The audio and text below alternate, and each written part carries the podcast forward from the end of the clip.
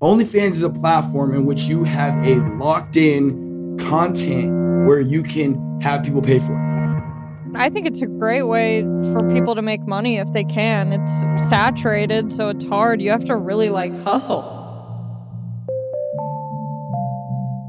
Hi, I'm Ramneek Johal. And I'm Carol Eugene Park. This is Decomplicated. Before we jump into today's topic, I have one ask and one ask only. It would mean a lot if you could sign up for our daily newsletter where we decomplicate a top story. We tell you why certain things are trending to keep you in the know. Every morning, straight to your inbox, no hassle, but all the fun.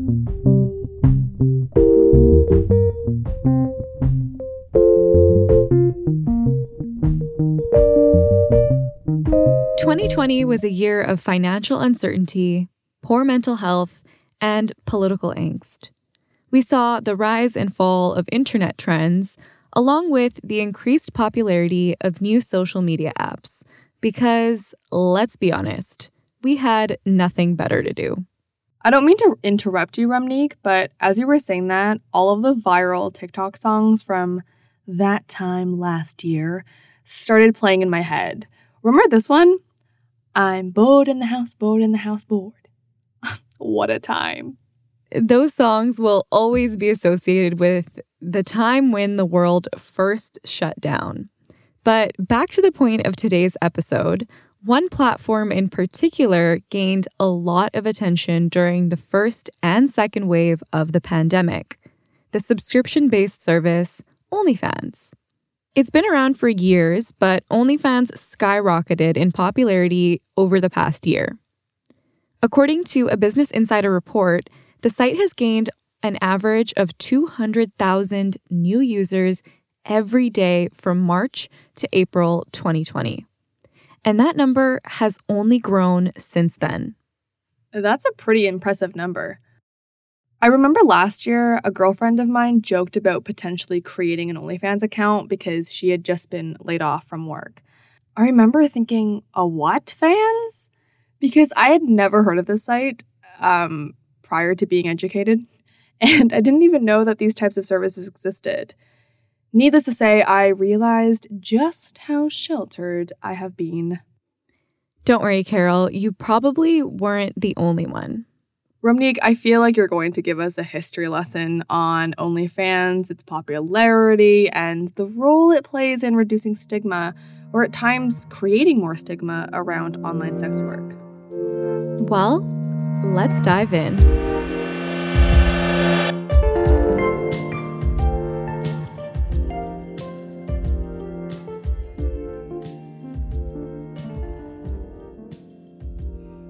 All right, I'm ready. Tell me, who did you talk to and what did you learn? Well, I spoke to Madison Winter, who is a sex worker and OnlyFans creator. She told me that she joined OnlyFans for the same reason that so many people have in the last year lost income and job uncertainty. Here she is. Essentially, in the wake of the pandemic, there's so much uncertainty my in person clients basically just retreated. The Canada US border got shut. Basically, my entire revenue stream was cut.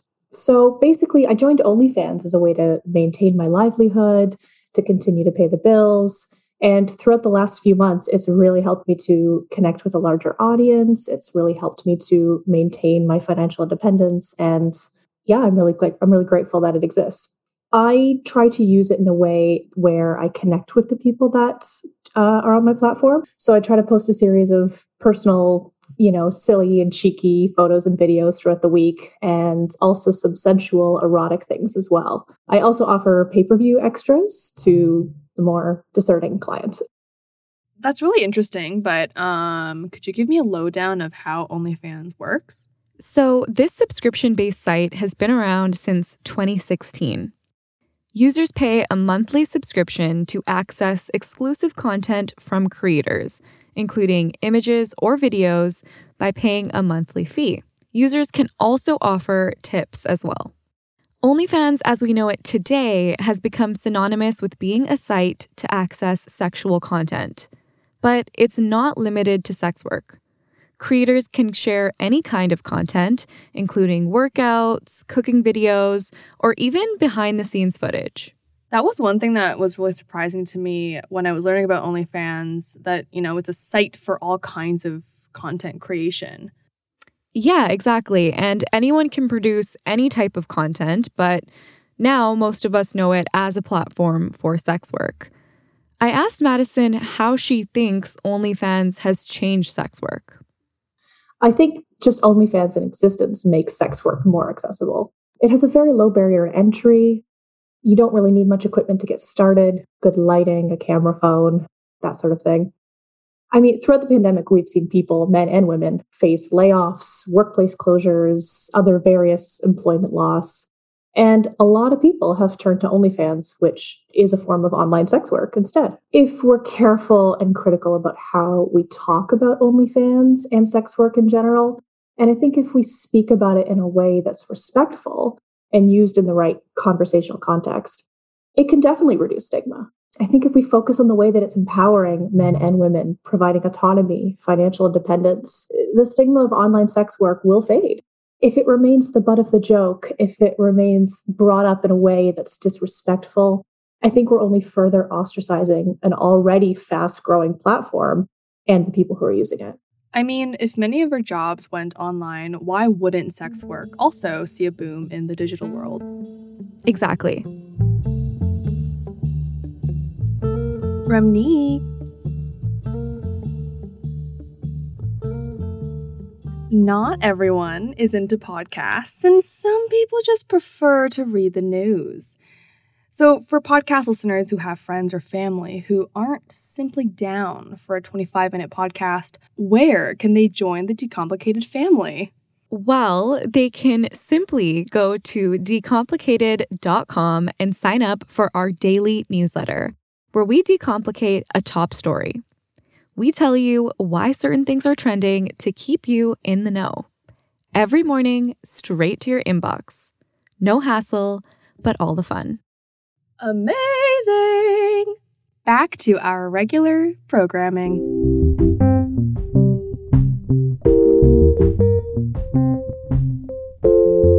I don't know about you, Ramneek, but I've seen a lot of sexually explicit content on both Instagram and Twitter. And I assume, like many content creators, sex workers on OnlyFans likely cross promo their work on different social media platforms. I guess I'm just wondering, like, has there been more censorship in spaces like Twitter and Instagram because of the popularity of promoting OnlyFans on these sites? Sites, including Instagram, have strict community guidelines, including but not limited to nudity, whether it's explicit or not. But one issue is that community guidelines like these leave a lot of gray areas for what the social media platform deems as nudity or sexual content. For example, Facebook's policy, which was updated in December 2020, states that users are not allowed to post, quote, sexually explicit and implicit content like suggestive emojis or innuendos with sexual statements, end quote. Facebook considers this online behavior as sexual solicitation and therefore can be grounds to remove or flag an account. This censorship did not go unnoticed by sex workers. I talked to Barbara Sarpong, who is also a sex worker, and I asked her about her thoughts on these new censorship policies. Here she is. Actually, as of December 20th, like in Instagram, that was part of their new terms of service. You can't um, allude to your OnlyFans. You can't like post links in any sort of dating site like Tinder or like anything like that. Like they're they're typically like that. Oh, Snapchat. Snapchat's a, yeah, Snapchat's like that too. This isn't new, right? I mean, guidelines for whatever reason have never really been consistent. I know one boudoir photographer whose work kept getting reported for being too sexual because they featured women in lingerie. Meanwhile, a picture of someone in a bikini is unlikely to get flagged despite the fact that they're showing the same amount of skin. Yeah, exactly. And because of that lack of consistency, OnlyFans creates an opportunity where there's a separate space that creators can decide what kind of content they want to share, nude or not, and charge others to access it. And on the topic of content creation, I asked Madison what her content production routine is like. Here she is. So I have a separate space in addition to my home in which to take photos in every nook and cranny around around the space. I have an entire separate wardrobe that I'll shoot in, um, different sets of makeup, etc. I feel like the time that goes into creating what content I'm going to produce is just as time consuming as the actual creation of it. So I might decide, okay, I'm going to do, you know, this specific outfit on Wednesday or this specific outfit on Monday because Monday is a good engagement day. So I'm trying to time the analytics of posting with the amount of effort that I'm dropping on specific days. So yeah, it's it's an art, it's a science, it's a full-time job. And I'm I'm still figuring it out personally. I'm about to be super cringy, but that is a major girl boss vibe. When the site entered mainstream internet culture, memes about OnlyFans began to circulate on social media. And Beyonce gave it a shout out in the Savage remix with Megan Thee Stallion. After Queen Bee's shout out, there was a 15% increase in OnlyFans traffic. That was an iconic moment. It was indeed, and a number of celebrities, including Cardi B and Bella Thorne, also signed up as creators on the platform, but not without controversy, which we'll get into a little bit later. But even without Beyonce's help, OnlyFans saw explosive growth in 2020, with up to $4 billion being paid out by the platform over four years. Supply and demand, people. So it didn't really explode overnight. Um, it seems that it just entered mainstream culture and now people are finally catching on. Yeah, definitely. But being in the mainstream isn't necessarily always a good thing because although more people know about it, they often talk down on those who use OnlyFans as a source of income. Here's what Madison had to say about this. I think we've been seeing this for, oh gosh, decades. I was watching Seinfeld the other night, and literally part of his stand up piece was, you know, something about prostitution or uh, something about a stripper. And I think we see it constantly in media, in even Beyonce's song, she's to make it OnlyFans. Like it's it's thought of as this easy, but also kind of you know degrading way of making money. And I think that the way we talk about it and the way we laugh about it, it just it doesn't help legitimize it as a real form of employment. What factors helped OnlyFans gain such widespread popularity and what allowed it to grow more rapidly than other creator platforms? Well, unlike other platforms, you can only use OnlyFans as a subscriber or a creator, and there is no centralized timeline or newsfeed that you can casually browse as a passerby.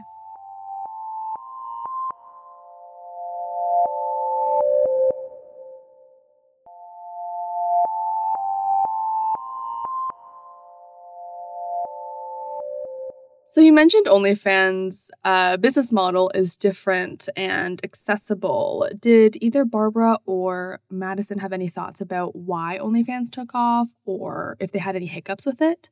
I'll start with Barbara. I asked her why she thinks OnlyFans took off in a way that other similar sites haven't. I think OnlyFans is user friendly. I think they like a main like like ManyVids is kind of it's kind of not like it's just kind of not. I, I think it was user friendly and it became that Uber Eats or that Coke that McDonald's like that that one that poster child of that type of site for some reason like there there's been others before it but it's almost like I think the way that they did the money system as well I think they kind of had a good system going with that like I think they kind of did it right I promise I'm paying attention but when I hear Uber Eats, I immediately think about what I could order for takeout. So now I'm distracted. What about Madison? I was just about to get to her. Uh, Madison said she's still trying to learn what works and what doesn't on OnlyFans. I'm experiencing some growing pains with it. It's been a year and I'm still trying to figure out the right level of effort versus reward. With this kind of business model, what I'm learning is there's no benchmark, there's no framework for what works or what's expected of you. I think setting your price point, figuring out the type of content you're going to produce, where you're going to advertise, um, maintaining your healthy boundaries. It, it's all something that's evolving and it's all subject to trial and error. So I think trying to figure out all of these things is definitely something that's time consuming and requires a lot of energy and brain power. And on that note, according to Business Insider, those in the top 1% of earners are likely to be making at least $15,000 a month. And on the top end, more than $100,000 a month. Although, as our experts mentioned, making this kind of revenue certainly takes a lot of work. However, the platform experienced backlash from users this past summer after actress Bella Thorne made her OnlyFans debut and effectively changed the way the platform is used. I vaguely remember um, seeing this story on socials, but I was busy hating her music. So give me a quick rundown. What happened? So, what happened was when Thorne joined, and subsequently, once other celebrities also joined, they were able to take home a lot of profit at the expense of everyday sex workers who use the platform to pay their bills. After joining OnlyFans, Thorne made $2 million in two weeks. And as a result, OnlyFans prevented vendors from charging over $50 for pay per view content and set a $100 limit on tips. This upset many creators, with some saying that celebrities like Thorne directly jeopardized their livelihoods by infiltrating what was generally a level playing field. So, when I mentioned this scandal to Barbara, she said she also noticed some increased barriers. Here she is again. Well, since the barrier increased, the one that I did notice was, or the one that was brought to my attention was the fact that they would withhold any sort of income that you would make for a month. I believe that was, correct me if I'm wrong. It was, was it, um, instead of giving the money out right away, like you would have to wait, they would put it on hold for a month. I'm curious what Madison thinks about celebrities joining OnlyFans or even just like the references in pop culture. I asked her her thoughts on this, and here's what she said. I, I don't personally think it's a good thing. I don't think that a celebrity in all of their power joining online sex work is a good thing for sex workers. I think that if the positive publicity that they brought with them was going to help reduce the stigma, then yeah, I'd be all for it. Here's the thing celebrities are not the same as the marginalized, stigmatized, criminalized group of people who use this platform sex workers face housing discrimination. We face our bank accounts being shut down, banned from countries, targeted for physical violence, online bullying. Celebrities are people with, you know, infinite financial resource and security and you know, they dip their toe into online sex work and think they do it in a way that's is ignorant of the people and the policy and the platform that exist. I think that they disrespect the ecosystem that celebrities, or sorry, that OnlyFans creators and sex workers have created. And I think that they're leaving it a worse off place than they found it.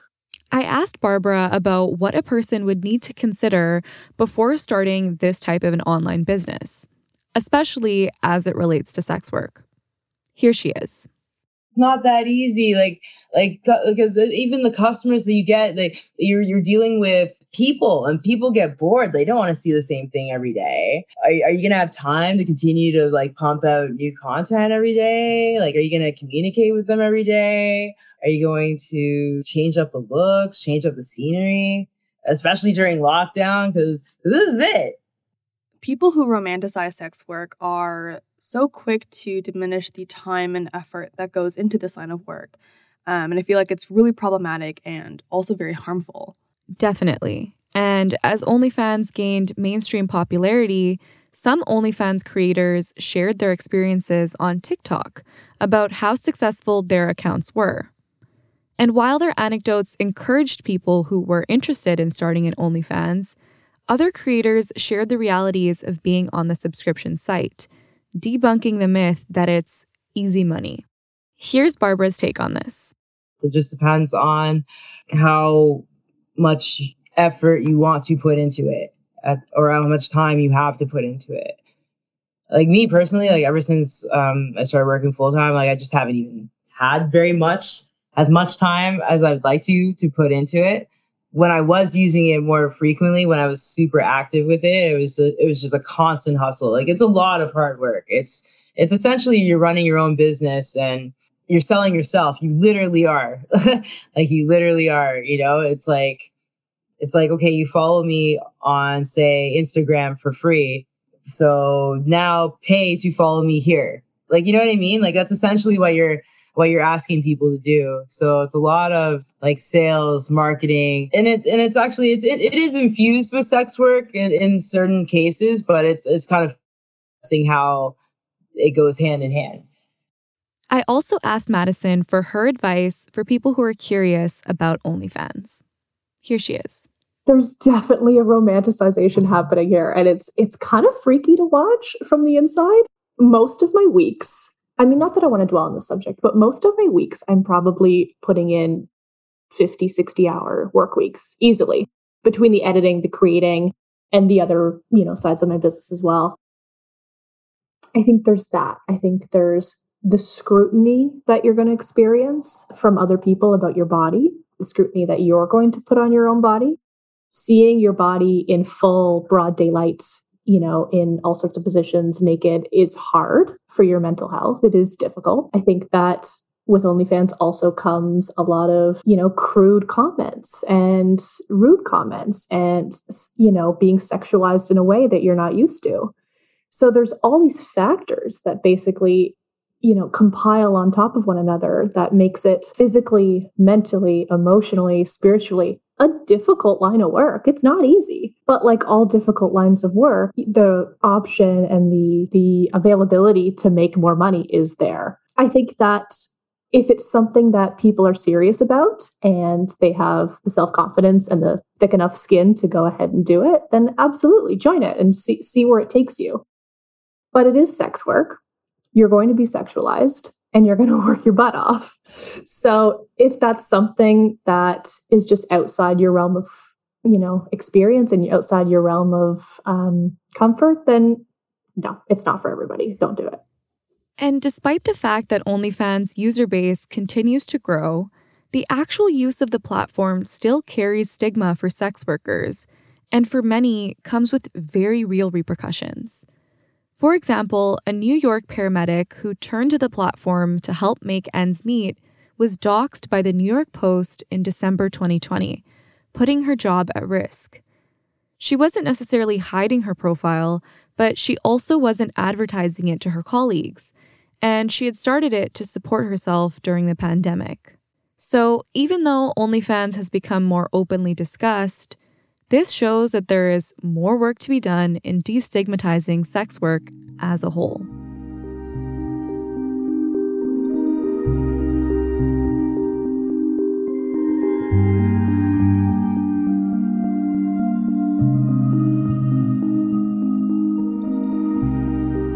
As OnlyFans becomes a term that's more commonly known and more commonly used in top songs or elsewhere, Barbara says it's time for the platform to stop pretending they were ever intended to be family friendly, especially when most of their top creators and top users aren't just there for cooking videos. It really blew up this year because everything that's been going on. And they were trying to rebrand themselves, like trying to be more like Patreon, like, you know, like more family friendly. And um I don't think that like I think that kind of just backfired on them a bit because it's like just own the fact just own it. Like just we we know what you are. Like like like stop this. Like stop like you know what i mean? Like like take the wig off. Like we know. 2020 may have been the year that onlyfans took off but it certainly won't be the last time we hear about it. I mean especially if Queen Bee is singing about it. Well, on that note, thanks for listening to today's episode, and we'll see you next time.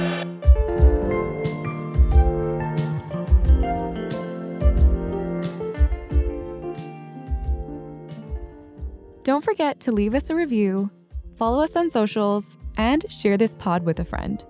And feel free to let us know what you want to see decomplicated next. This episode was produced by Ramneek Johal and Carol Eugene Park and was mixed and scored by our audio producer, Sean Cameron.